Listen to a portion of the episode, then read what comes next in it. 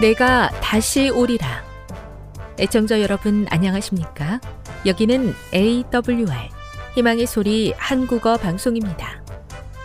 본 방송은 천국 복음을 온 세상에 전파하기 위해 제7일 안식일 예수 재림교회가 설립한 세계 방송망입니다.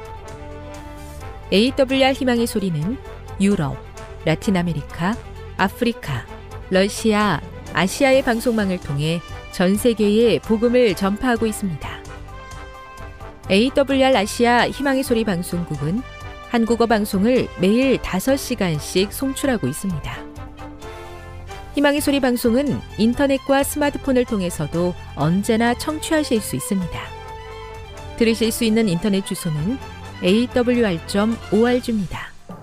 유튜브로는 awr 코리아로 검색하시면 됩니다. 이 시간 희망의 소리 한국어 방송과 함께 보람있고 유익한 시간 되시기 바랍니다. 내가 다시 오리라. 여기는 AWR 희망의 소리 한국어 방송입니다. 주파수 안내입니다. 괌에서 송출하는 우리 방송은 한국 표준시로 밤 11시에 9,580kHz로 다음 날 오전 6시에 9,860kHz로 각각 1시간씩 방송하고 있습니다. 우즈베키스탄에서 송출하는 우리 방송은 한국 표준시로 밤 9시에 15,530kHz로 밤 10시에 9,740kHz로 타지키스탄에서는 밤 9시에 15,255kHz로 각각 1시간씩 방송하고 있습니다. 애청자 여러분의 많은 청취 바랍니다.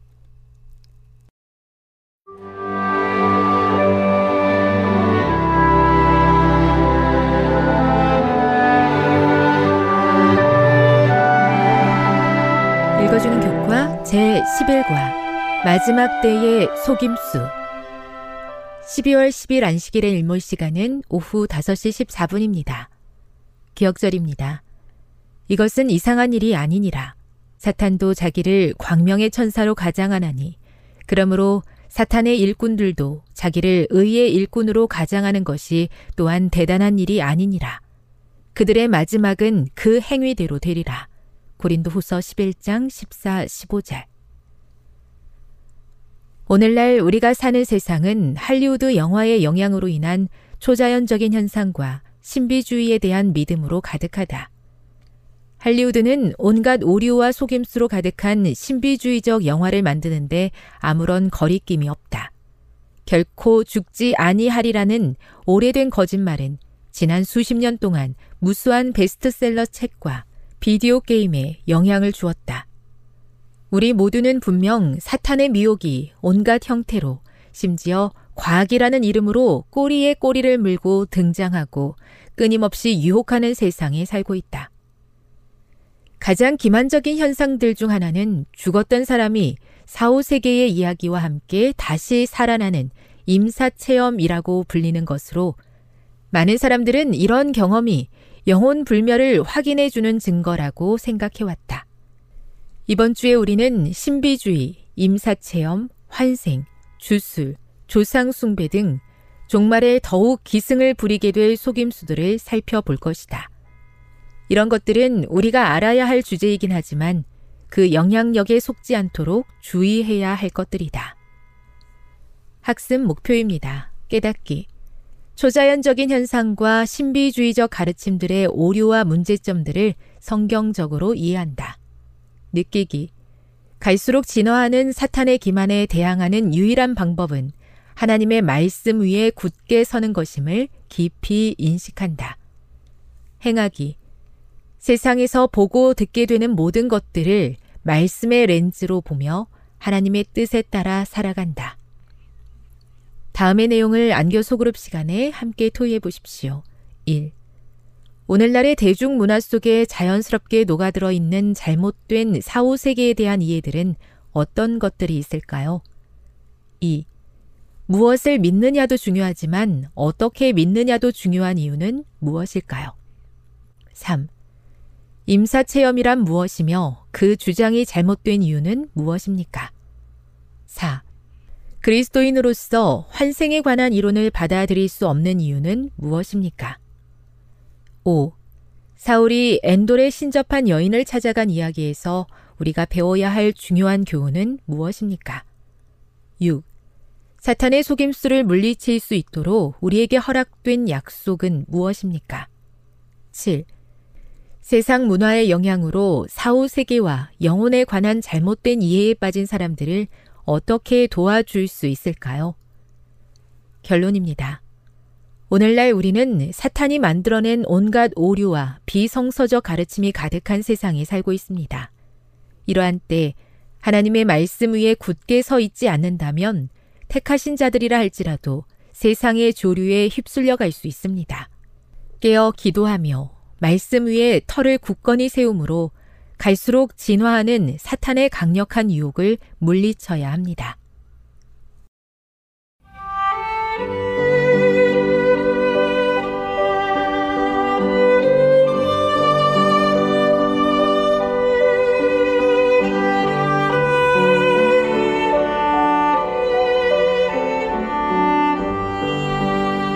좋은 하나님 만나셨나요?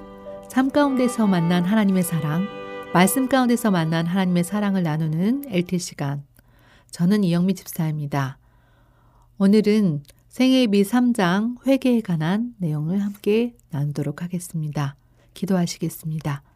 주님, 오늘도 구주가 되어 주셔서 감사합니다. 오늘도 말씀을 펼 수 있도록 또 말씀을 들을 수 있도록 인도해 주셔서 감사합니다.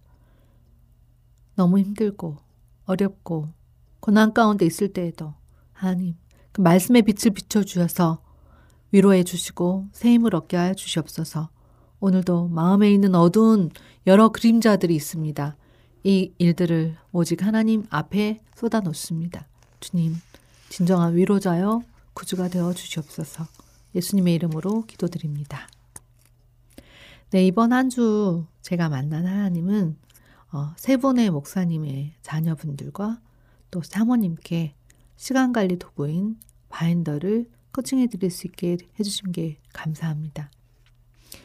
네. 말씀 묵상하고 기도하고 영적인 시간을 갖는 것이 너무도 중요한 일인 줄 알지만 많은 현대의 사람들이 바쁘다는 이유로 이 일들을 무척 등한히 하고 이제 언제부턴가 서서히 가정에서 일들을 하는 일들이 사라지고 있습니다.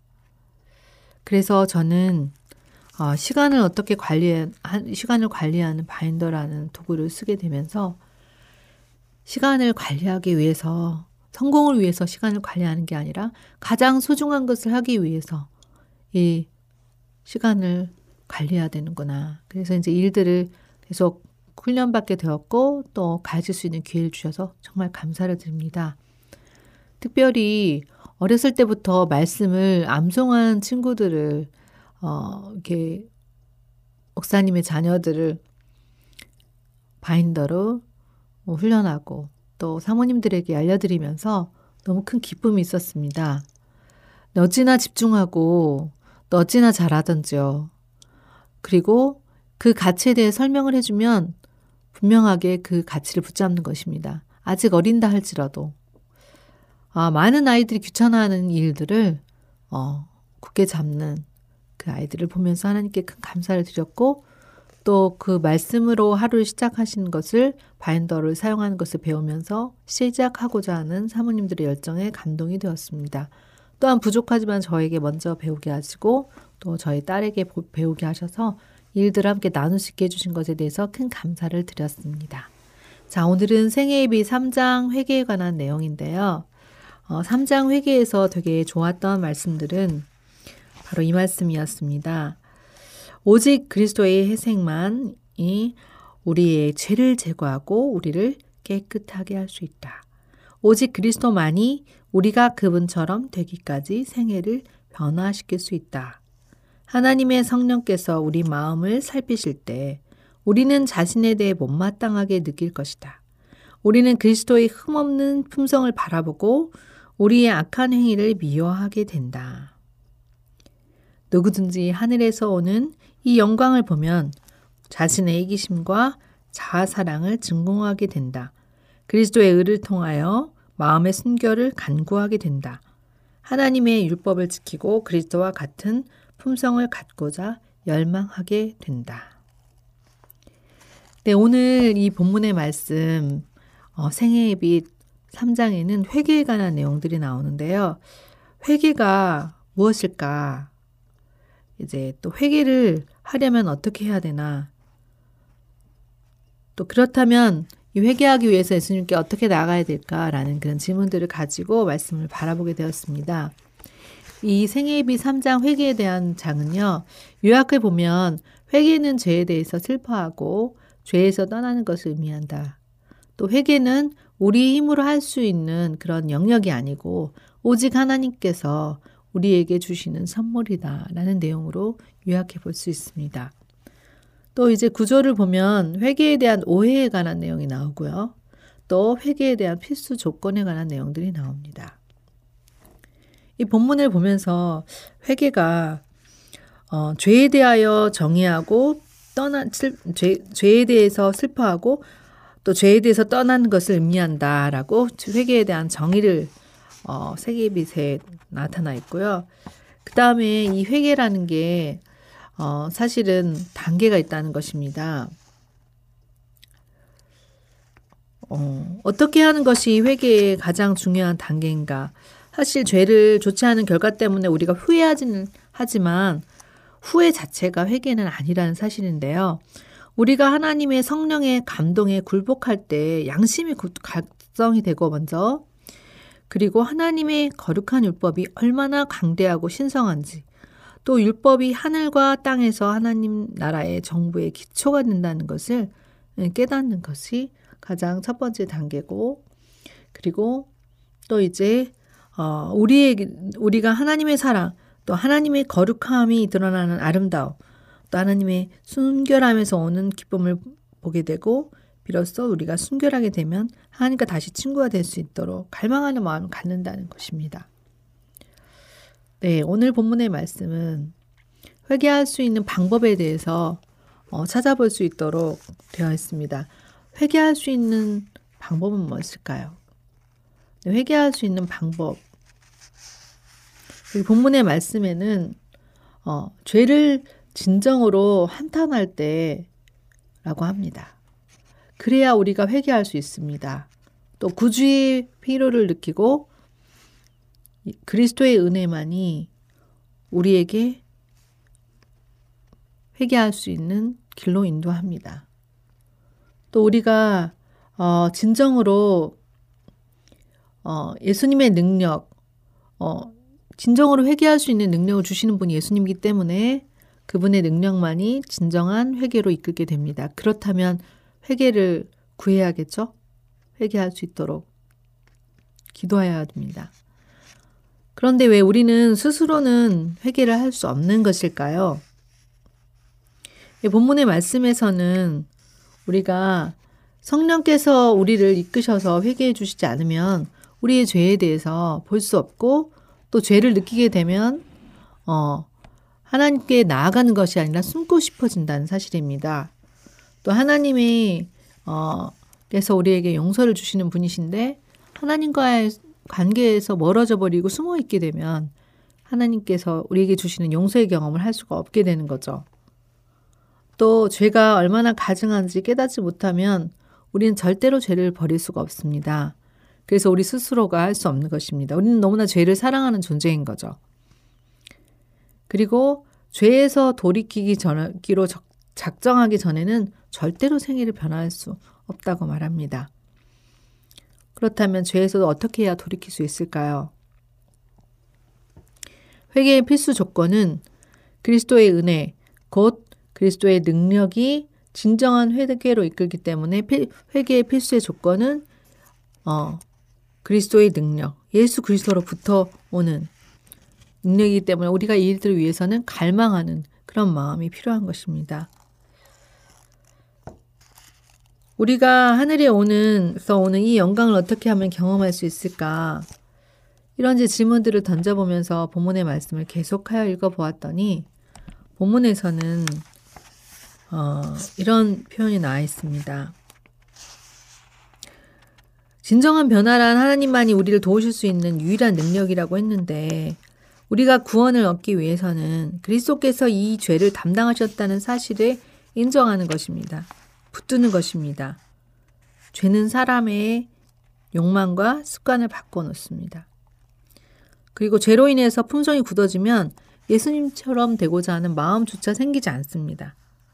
그리고 우리가 가지고 있는 죄된 욕망까지도 결국에는 하나님의 말씀을 붙드는 능력까지 감소시키는데요. 우리가 사단에게 자꾸자꾸 굴복하게 되면 하나님으로부터 자꾸자꾸 멀어지게 되고 또 누군가 최종적으로 하나님 말씀을 듣지 않고 순종하지 않게 되면 스스로 선택한 그 결과에 대한 것은 반드시 지게 되는 사실인 것입니다. 그래서 오늘 본문의 말씀에서 회개의 성물을 기도해야겠구나라는 적용을 해보게 되었습니다. 회개라는 것은 내 스스로 할 수 있는 게 아니기 때문에 그 선물을 받아야 하는 것입니다. 근데 이제 받기 위해서 또 해야 되는 것이 바로 우리는 반드시 하나님께 나아가야 합니다. 죄로 인해서 더러워진 그대로 모든 것을 다 보시는 그분 앞에 우리 자신을 열어야 되고 하나님이여 나를 살피사 내 마음을 아시며 나를 시험하사 내 뜻을 아옵소서. 내게 무슨 악한 행위가 있나 보시고 나를 영원한 길로 인도하소서. 시편 139편 23절과 24절에 있는 말씀입니다. 오늘 본문의 말씀처럼 우리의 중심을 보시는 하나님께 나아가야 하는 것입니다. 예, 그래서 저의 오늘의 기도의 제목은 바로 이런 하나님이 주시는 이 선물로 인해서 선물을 받으면 굉장히 기쁘잖아요. 그래서 기쁨을 누리려면 어, 기도의 제목에 넣고 하나님 내 속에 성한 마음을 창조하시고 내 안에 정직한 영을 새롭게 해주세요. 이렇게 기도할 수 있으려면 하나님 앞에서 정말 정직해야 되더라고요. 그리고 이 일을 위해서 목숨이 달린 사람 것처럼 이 일에 진정이 진지해야 되는 것입니다. 하나님과 우리 사이에 그 어떤 것도 끼어들 수 없도록 하나님의 말씀을 연구하고 기도해야 하는 것입니다. 그러면 하나님의 율법이 오늘 우리를 하나님께로 인도해 주실 것입니다. 말씀은 그리스도의 생애에 대해서 또 거룩하게 되는 방법에 대해서 우리에게 가르쳐 줍니다. 하나님 말씀은 죄가 얼마나 무서운지 우리가 느낄 수 있게 되고 또 구원받는 길을 보여주면 보여줍니다. 그리고 그렇기 때문에 오늘 우리가 해야 하는 것은 하나님의 말씀을 듣고 순종해야 합니다. 하나님께서 성경을 통해서 우리에게 말씀하시기 때문입니다. 사실 죄가 얼마나 무서운지 깨닫게 될 때 우리가 우리의 진상을 그대로 보게 되는데요. 사실 이 죄와 직면한다는 것은 굉장히 용기가 필요합니다. 믿음이 필요합니다. 죄가 비춰지면 먼저 희망을 잃고 용기가 꺾여버리죠. 그런데 중요한 사실은 그리스도께서 죄인들을 구원하기 위해서 이 땅에 오셨다는 사실입니다. 하나님께서 우리와 친구가 되길 원하신다는 사실입니다. 하나님은 이미 우리를 사랑하셔서 예수 그리스도를 우리에게 주셨습니다. 사실 육신의 부모로서도 아이들이 정말 힘들게 할 때는 참아내기 힘든데요. 우리를 오래 참으신다는 사실입니다. 그분의 유일한 우리를 향한 목적은 우리가 온전히 어, 이 땅에서 승리하고 하늘에서 영원히 사는 것입니다. 사단은 우리에게 와서 속삭이죠. 너는 죄인이다. 그때 우리가 해야 할 일은 무엇일까요? 우리는 우리의 구속주를 바라보고 그분의 권능과 선하심에 대해 이때 말해야 되는 것입니다. 말할 타이밍인 것입니다. 간증의 타임인 것입니다. 우리가 주님을 바라보면 주님께서 우리를 도와주실 것이고 우리가 범죄하면 이 죄 지은 이 자신의 이 더러운 모습을 그대로 가져갔을 때 이미 그 죄에 대해서 용서를 경험할 수 있게 길을 열어 놓으셨습니다. 하나님의 사랑을 깨달을 때 죄가 얼마나 무서운지, 흉악한지, 내가 얼마나 하나님께서 멀어, 멀어졌는지 분명하게 보게 됩니다. 하나님께서 우리를 붙들고 구원하기 위하여 얼마나 멀리까지 손을 뻗으셨는지 깨달을 때 우리의 마음은 부드럽게 됩니다. 예수님의 희생에 대해서 조금이라도 이해하게 되면 그제서야 진정으로 우리는 죄에 대해서 슬퍼하게 되고 우리의 마음이 예수님의 사랑으로 가득하게 된다 하였습니다. 오늘 귀한 본문의 말씀으로 인하여 감사합니다. 기도 드리도록 하겠습니다. 주님, 회개의 선물을 주시옵소서. 주님, 예수님의 무한한 사랑과 완전한 순결을 보여주시옵소서. 주님, 주기 위해 하나님의 사랑을 받게 하여 주시옵소서. 주님, 다음 세대들에게 주님, 올바른 하나님의 사랑을 이해를 나눠줄 수 있도록 부모들과 교회와 그리고 영적 지도자들을 깨워 주시옵소서. 아버지, 오늘도 살아계신 주님을 경험하며 만나게 되기를 원하오니 역사하여 주시옵소서. 예수님의 이름으로 기도드렸습니다. 네, 죄인에게 베푸시는 그 넉넉한 사랑으로 인하여 감사하는 그러한 시간입니다. 주님께서 오늘도 구주가 되어, 되어 주심에 인하여 감사합니다. 지금 여러분께서는 AWR 희망의 소리 한국어 방송을 듣고 계십니다.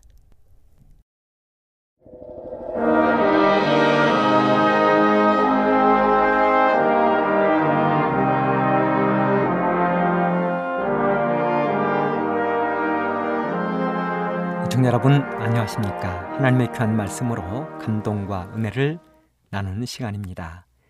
먼저 하나님의 말씀 창세기 19장 1절로 17절의 말씀을 봉독하겠습니다. 날이 저물 때에 그 두 천사가 소돔에 이르니 마침 롯이 소돔 성문에 앉았다가 그들을 보고 일어나 영접하고 땅에 엎드려 절하여 가로되 내 주여 돌이켜 종의 집으로 들어와 발을 씻고 주무시고 일찍 일어나 갈 길을 가소서. 그들이 가로되 아니라 우리가 거리에서 경야하리라. 롯이 간청함에 그제야 돌이켜서 그 집으로 들어오는지라. 롯이 그들을 위하여 식탁을 베풀고 무교병을 구니 그들이 먹으니라. 그들이 눕기 전에 그 성 사람 곧 소돔 백성들이 물론 노소하고 사방에서 다 모여 그 집을 애워싸고 롯을 부르고 그에게 이르되 이 저녁에 내게 온 사람이 어디 있느냐? 이끌어내라. 우리가 그들을 상관하리라. 롯이 문 밖에 무리에게로 나가서 뒤로 문을 닫고 이르되 청하노니 내 형제들아 이런 악을 행치 말라. 내게 남자를 가까이 아니한 두 딸이 있노라. 청컨대 내가 그들을 너희에게로 이끌어내리니 너희 눈에 좋은 대로 그들에게 행하고 이 사람들은 내 집에 들어왔은즉 이 사람들에게는 아무 짓도 하지 말라. 그들이 가로되 너는 물러나라. 또 가로되 이놈이 들어와서 우가하면서 우리의 법관이 되려 하는도다. 이제 우리가 그들보다 너를 더 헤아리라 하고 롯을 밀치며 가까이 나아와서 그 문을 깨치려 하는지라. 그 사람들이 손을 내밀어 롯을 집으로 끌어들이고 문을 닫으며 문 밖에 무리로 물은 대소하고 그 눈을 어둡게 하니 그들이 문을 찾느라고 곤비하였더라. 그 사람들이 롯에게 이르되 이 외에 내게 속한 자가 또 있느냐? 너의 사위나 자녀나 성중에 너에게 속한 자들을 다 성 밖으로 이끌어내라. 그들에 대하여 부르짖음이 여호와 앞에 크므로 여호와께서 우리로 이곳을 멸하러 보내셨나니 우리가 멸하리라. 롯이 나가서 그 딸들과 정혼한 사위들에게 고하여 이르되 여호와께서 이 성을 멸하실 터이니 너희는 일어나 이곳을 떠나라 하되 그 사위들이 농담으로 여겼더라. 동틀 때에 천사가 롯을 재촉하여 가로되 일어나 여기 있는 너의 아내와 두 딸을 이끌라. 이 성의 죄악 중에 함께 멸망할까 하노라. 그러나 롯이 지참해 그 사람들이 롯의 손과 그 아내의 손과 두 딸의 손을 잡아 인도하여 성 밖에 두니 여호와께서 그에게 인자를 도하심이었더라. 그 사람들이 그들을 밖으로 이끌어낸 후에 이르되 도망하여 생명을 보존하라. 돌아보거나 들에 머무르거나 하지 말고 산으로 도망하여 멸망함을 면하라. 애청자 여러분, 그리고 특별히 우리 북녘동포 여러분, 해외동포 여러분, 여러분과 가정 위에 하나님의 은혜가 충만히 함께하기를 간절히 바랍니다. 오늘 저는 창세기 19장에 나오는 롯과 그의 가정을 중심으로 말씀을 준비해 보았습니다. 말씀의 제목은 17절에 나오는 천사가 롯에게 한 말, 도망하여 생명을 보존하라. 도망하여 생명을 보존하라. 이렇게 정해 보았습니다.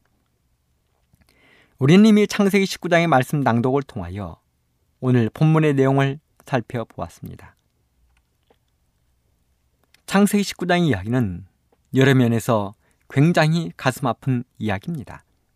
첫째는 롯 개인에게는 사랑하는 아내를 잃게 되는 슬픈 이야기입니다. 둘째는 아내와 더불어 사랑하는 딸과 사위들을 잃어버리는 슬픈 이야기입니다. 셋째는 사랑하는 두 딸이 아비에게 지옥스러운 범죄를 하게 되는 슬픈 이야기입니다. 넷째는 이렇게 두 딸의 범죄로 인하여 훗날 이스라엘 백성들을 괴롭히는 백성들이 출현했다는 사실입니다. 그렇기 때문에 오늘 우리는 이 이야기를 통하여 하늘 가는 여정의 귀한 시금석을 찾아보아야 될 것입니다. 그렇다면 이렇게 가슴이 무너지는 슬픈 일들을 겪게 될 소돔성에 왜 롯은 가게 되었는가? 그 이야기가 창세기 13장에 자세하게 기록이 되고 있습니다. 아브라함이 고향 갈대우르를 떠나 가나로 이주했을 때 때마침 그 땅에 기근이 심했습니다. 그래서 아브라함은 기근을 피하여 지금의 이집트 곧 애굽까지 내려갔습니다. 그리고 기근이 끝나자 다시 가나안으로 돌아왔는데 그때는 이미 아브라함이 큰 부자가 되고 있었습니다. 창세기 13장 2절에 보면 아브라함에게 육축과 은금이 풍부했다고 기록하고 있습니다. 그리고 우리들이 잘 아는 것처럼 아브라함을 따라 유일하게 가나안으로 이주한 조카 롯이 있었습니다. 그도 창세기 13장 5절에 보면 롯도 양과 소와 장막이 있었다고 기록하고 있습니다. 더군다나 아브라함과 롯이 장막을 친 베들은 그 두 사람과 가족들, 가축들이 함께하기에는 장소가 너무 협소했습니다. 도저히 같이 살 형편이 되지 못했습니다. 그러다 보니 아브라함의 종들과 롯의 종들 사이에 수시로 다툼이 일어나게 되었습니다. 그래서 삼촌인 아브라함이 롯에게 제안을 합니다. 아마도 두 사람은 온 땅이 내려다 보이는 높은 산에 올라갔을 것입니다. 그리고 아브라함이 말을 했습니다. 네가 먼저 살 곳을 선택해라. 네가 좌하면 나는 우하고 네가 우하면 나는 좌할 것이다. 참으로 멋지고 아름다운 아브라함의 미덕을 우린 여기서 볼 수가 있습니다. 우리는 일반적으로 생각할 수 있습니다. 아브라함은 롯의 삼촌 곧 어른입니다. 그래서 아브라함이 먼저 롯보다 더 좋은 땅, 유리한 곳을 선택할 수 있었을 것이라고 말입니다. 하지만 아브라함은 자기의 어린 조카에게 살고 싶은 곳을 먼저 선택하라고 양보하고 있습니다. 이것이 참된 그리스도인의 정신입니다.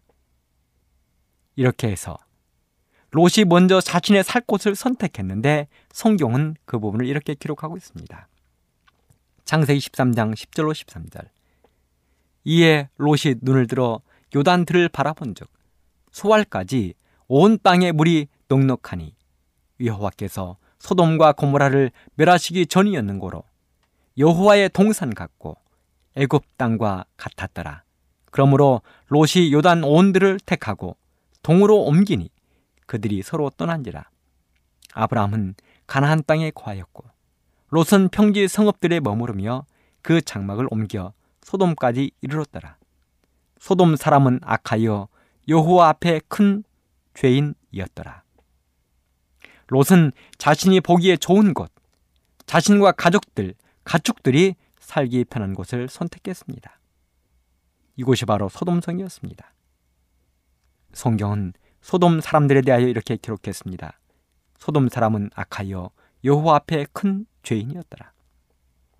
그렇다면 소돔이 얼마나 매력적인 곳이길래 롯은 자기보다 어른이자 삼촌인 아브라함에게 조금의 망설임도 없이 소돔으로 가겠다고 이야기했습니까?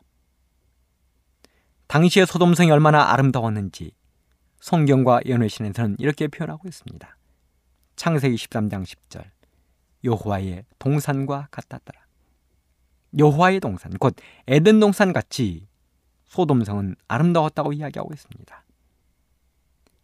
당시 소돔은 요단 계곡의 모든 도시들 가운데 가장 아름다웠습니다. 그리고 소돔은 넓은 평야지대에 세워져 생활하기에 편리했습니다. 물이 많았습니다. 화려한 열대 식물들, 종려나무, 야자나무, 포도나무들이 무수히 많았습니다.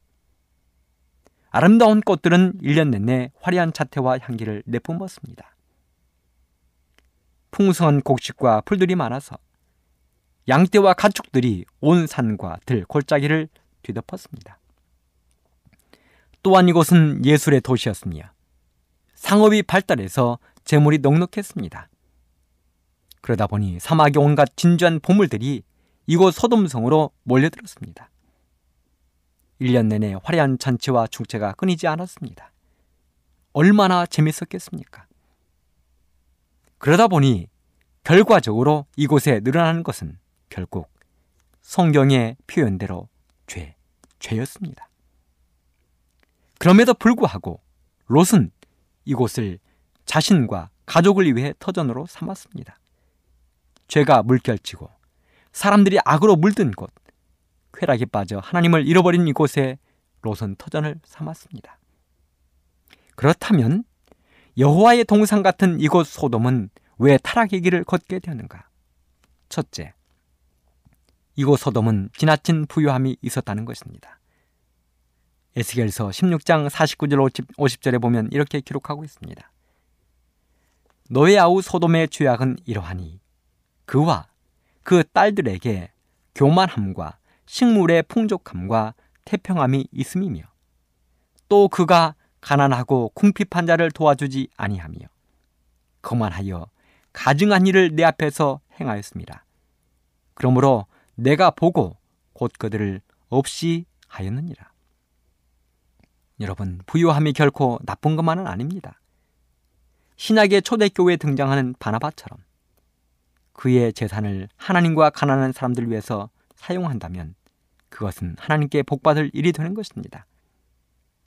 욥기에서에 등장하는 우수 땅에 살던 욥은 부자 중의 부자였습니다.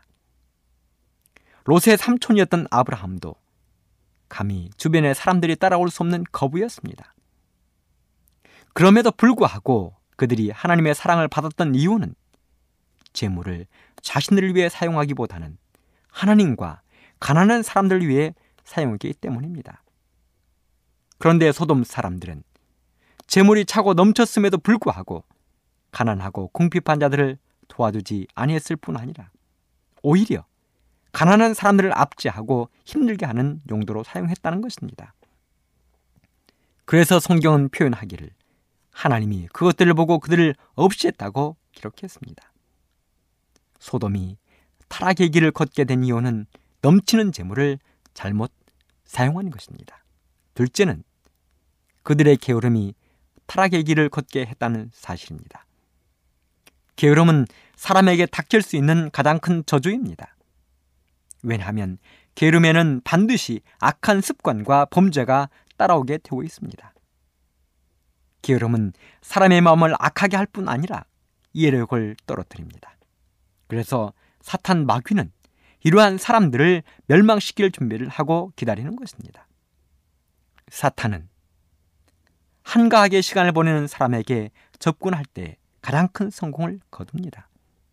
그 대표적인 사람이 바로 다윗이었습니다. 다윗이 사울에게 쫓기고 있을 때, 전쟁 중에 있을 때는 감히 사탄이 접근하지 못했습니다. 하지만 그가 왕이 되고 어느 정도 여유를 갖게 되었을 때, 하루는 해가 넘어가는 황혼 무렵에 모처럼의 여유를 즐기기 위하여 옥상으로 올라갔습니다. 그리고 불어오는 시원한 저녁 바람을 즐기고 있는데 그의 눈앞에 놀라운 광경이 펼쳐졌습니다. 그 장면은 바로 아리따운 여인이 목욕을 하고 있는 장면을 본 것입니다.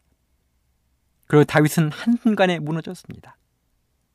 기다리던 사탄 마귀가 다윗의 음욕을 일으켜 마침내 다윗은 실 수도 없는 죄의 구렁텅이에 빠졌습니다. 게으름. 게으름은 하나님의 백성도 한순간에 쓰러뜨리는 힘이 있습니다. 그래서 사도 바울은 로마서 12장 11절에 기록하기를 부지런하여 게으르지 말고 열심을 품고 주를 섬기라고 기록했습니다. 세 번째는 지나친 사치입니다.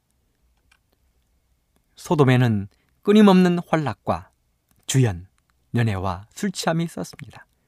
그러다 보니 언제나 맑은 정신은 오간데 없고 항상 비열한 적용이 그들을 지배했습니다. 사람들은 공공연하게 하나님의 율법을 무시하고 우상을 섬겼습니다. 사람들은 점점 악을 사랑하고 폭력적으로 변해갔습니다. 마치 짐승처럼 잔인해졌습니다. 그들은 노아의 홍수가 왜 있었는지 알고 있었지만 그대로 답습하고 있는 것입니다. 술 취함, 환락, 주연이 얼마나 위험한지를 알려주는 이야기가 다니엘서 5장에 기록되어 있습니다. 당시 바벨론 왕은 벨사달이었습니다. 벨사달은 바벨론 왕국을 세운 느부갓네살의 손자로서 거대한 바벨론 제국을 다스리고 있었습니다. 그런데 그런 바벨론 제국을 무너뜨리기 위하여 메대의 왕이었던 다리오가 침공을 해왔습니다. 그렇지만 당시 바벨론 제국의 수도는 감히 어느 누구도 무너뜨리기 어려운 난공불락의 도성이었습니다. 거대한 도성에 도성 밖은 해자 곧 물길을 파서 군대들의 접근이 거의 불가능하게 만들어 놓았습니다. 그러다 보니 벨사살 왕과 귀인들은 날마다 쾌락과 연락에 빠져 잔치를 열었습니다. 밖에는 매대의 군사들이 쳐들어와 있는데 성 안에서는 왕과 신하들이 잔치에 빠져 있는 것입니다. 술과 고기들이 넘쳐나고 건방지게도 하나님의 성전인 예루살렘에서 가져온 도구들의 술을 따라 마시는 죄를 저질렀습니다. 그리고 끝내는 그날 밤 메대의 왕 다리오에게 나라를 빼앗기고 벨사살은 처참하게 죽임을 당했습니다. 소돔 성이나 바빌론 제국이나 똑같습니다. 사치와 쾌락, 연락에 빠져 하나님을 잊어버린 것입니다. 그리고 결국은 멸망을 가져왔다는 사실입니다. 이런 소돔성에 살기로 결정하고 롯이 소돔에 들어온 것입니다. 그래서 하나님은 그 타락한 소돔성을 멸망시키기로 결정하고 천사를 보내셨습니다. 이제 소돔의 마지막이 가까워오고 있는 것입니다. 멸망의 두려운 그림자가 점점 가까워오고 있는 것입니다. 하나님의 심판의 먹구름이 짙게 드리워졌습니다. 마치 애굽의 죽음의 천사가 가까이 다가와도 애굽의 바로 왕이 모르고 버틴 것처럼 소돔성 사람들도 마찬가지였습니다. 여전히 번영과 향락의 꿈에 젖어 있었습니다. 그 성에 마침내 하늘의 천사가 황혼무렵에 도착했습니다. 그들의 행색은 매우 초라했습니다. 누가 와도 그저 지나가는 나그네였습니다. 하룻밤 묵어가려는 사람들처럼 보였습니다. 그랬기 때문에 소돔성 사람들은 그들이 자신들의 마지막 운명을 결정할 것이라고는 꿈에도 생각하지 않았습니다. 하지만 천만 다행스럽게도 그 느추에 보이는 나그네들을 영접한 사람이 있었다는 사실입니다. 그 사람은 낯선 두 사람을 결코 그냥 보낼 마음이 없었습니다. 비록 그들의 친분을 알지는 못했지만 그는 습관대로 낯선 두 나그네를 자신의 집으로 영접했습니다. 그는 바로 롯이었습니다. 그는 이미 삼촌 아브라함을 통하여 손님 대접하는 것을 배웠습니다. 그리고 배운 대로 실천을 한 것입니다. 그리고 그의 손님 대접이 자신의 구원을 이루었다는 사실입니다. 만일 롯도 소돔성 사람들처럼 낯선 나그네를 그냥 지나쳐 보냈다면 그도 소돔 사람들과 함께 멸망을 당하고 말았을 것입니다. 그렇습니다. 비록 낯선 사람들일지라도 자신의 집에 초대하는 것 이것이 바로 그리스도인의 정신입니다. 오늘날도 마찬가지입니다. 많은 사람이 낯선 사람에게 문을 닫음으로 하나님의 천사를 쫓아내고 있습니다. 그래서 주님은 마태복음 25장에 말씀하셨습니다. 인자가 자기 영광으로 모든 천사와 함께 올 때 자기 영광의 보좌에 앉을 텐데 그리고 양과 염소를 분별할 텐데 양은 오른편에 염소는 왼편에 둘 것입니다. 임금은 오른편에 있는 자들에게 말씀하실 것입니다. 내 아버지께 복받을 자리에 나와 창세로부터 너희를 위하여 예배된 나라를 상속하라. 너희는 내가 줄일 때 먹을 것을 주었고 목마를 때 마시게 하였고 나그네 되었을 때 영접하였고 벗었을 때 옷을 입혔고 병들었을 때 돌아왔고 옥에 갇혔을 때 와서 보았느니라.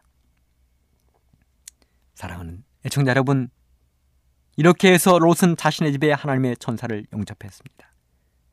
롯이 그 천사들을 얼마나 정중하게 모셨는지 성경은 이렇게 기록했습니다.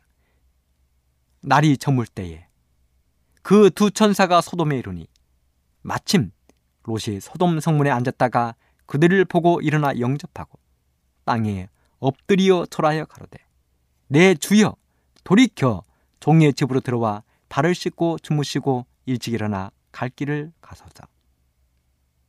애청자 여러분, 처음 보는 낯선 사람에게 이런 친절을 베풀 수 있다는 것 아무나 하는 것이 아닌 것입니다. 뼛속까지 그리스도의 마음, 그리스도의 정신으로 물든 사람만이 할 수 있는 친절입니다. 우리 모든 애청자 여러분이 이런 롯의 정신을 배우게 되기를 간절히 바랍니다. 그렇게 해서 롯은 소돔성을 멸망시키기 위하여 성을 찾아온 천사들을 자신의 집에 모시어 드렸습니다. 그리고 그날 밤을 그들과 함께 보내며 이야기를 나눌 것이었습니다. 하지만 롯의 그 기대감과 행복은 오래가지 못했습니다. 바로 성 안의 무업자들 때문이었습니다. 비루한 깡패들이 찾아온 것입니다. 그들은 가장 비열한 동성연애에 물든 정욕에 불타는 사람들이었습니다. 젊은이, 노인들이 섞인 무리가 찾아온 것입니다. 그들이 찾아온 목적은 딱 한 가지였습니다. 창세기 19장 4절 5절.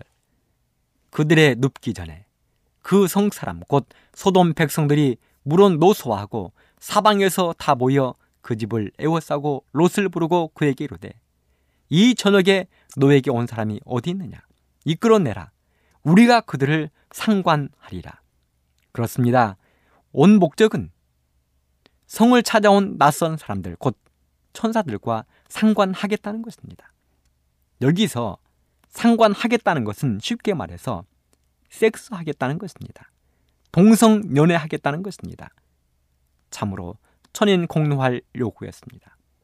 그리고 그들은 롯을 밀쳐내고 곧 집안으로 밀어닥칠 것처럼 보였습니다. 그들 앞에 롯은 아무런 힘이 없었습니다. 롯은 다만 성에 살려고 들어온 이방인일 뿐이었습니다. 심지어는 롯이 아버지로서는 차마 할 수 없는 말, 곧 자신의 딸들을 내어주겠다는 제안도 그들은 거부했습니다. 이때 만일 천사가 개입하지 않았다면 폭도들은 롯의 집안으로 밀려 들어왔을 것입니다. 바로 그때 천사가 개입했습니다. 그것은 바로 모든 폭도들의 눈을 멀게 한 것이었습니다. 그렇게 폭도들의 반응은 끝이 났습니다. 그리고 그날 밤 천사들은 롯에게 엄청난 비밀을 이야기했습니다. 그것은 바로 소돔성이 하나님의 저주를 받아 멸망할 것이라는 사실이었습니다. 그들은 지체 없이 소돔성을 떠나야 했습니다. 기막힌 사실이었습니다. 그 즉시 롯은 결혼한 딸들과 사위를 찾아가 호소했습니다.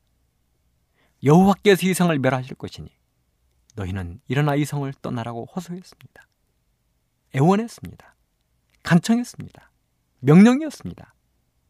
그런 아버지, 장인의 호소에 대하여 딸들과 사위들의 반응을 연애시는 이렇게 기록했습니다. 부조와 선지자 160쪽 그러나 그들에게는 롯이 농담하는 사람처럼 생각되었다. 그들은 소위 그의 미신적 공포심을 비웃었다. 그의 딸들은 그들의 남편들의 가마를 받았다. 그들은 그들이 사는 곳에서 매우 부유하였다. 그들은 위험에 대한 아무 증거도 볼 수 없었다. 모든 것은 전과 조금도 다름이 없었다. 그들은 막대한 재산을 소유하였으며 아름다운 소돔이 멸망당하리라는 가능성을 믿을 수 없었다. 그렇습니다. 농담으로 여겼습니다. 여러분들은 롯의 딸들과 사위들이 롯의 이야기를 농담으로 여기는 모습을 바라보면서 어떤 장면이 생각나십니까? 그렇습니다. 노아의 홍수입니다.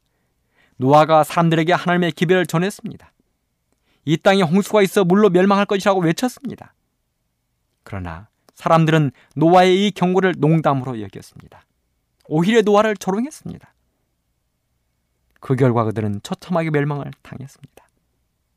오직 노아의 가족 외에는 그 누구도 구원받지 못했습니다. 그런데 지금 롯의 딸들과 사위들이 똑같은 일을 반복하고 있는 것입니다.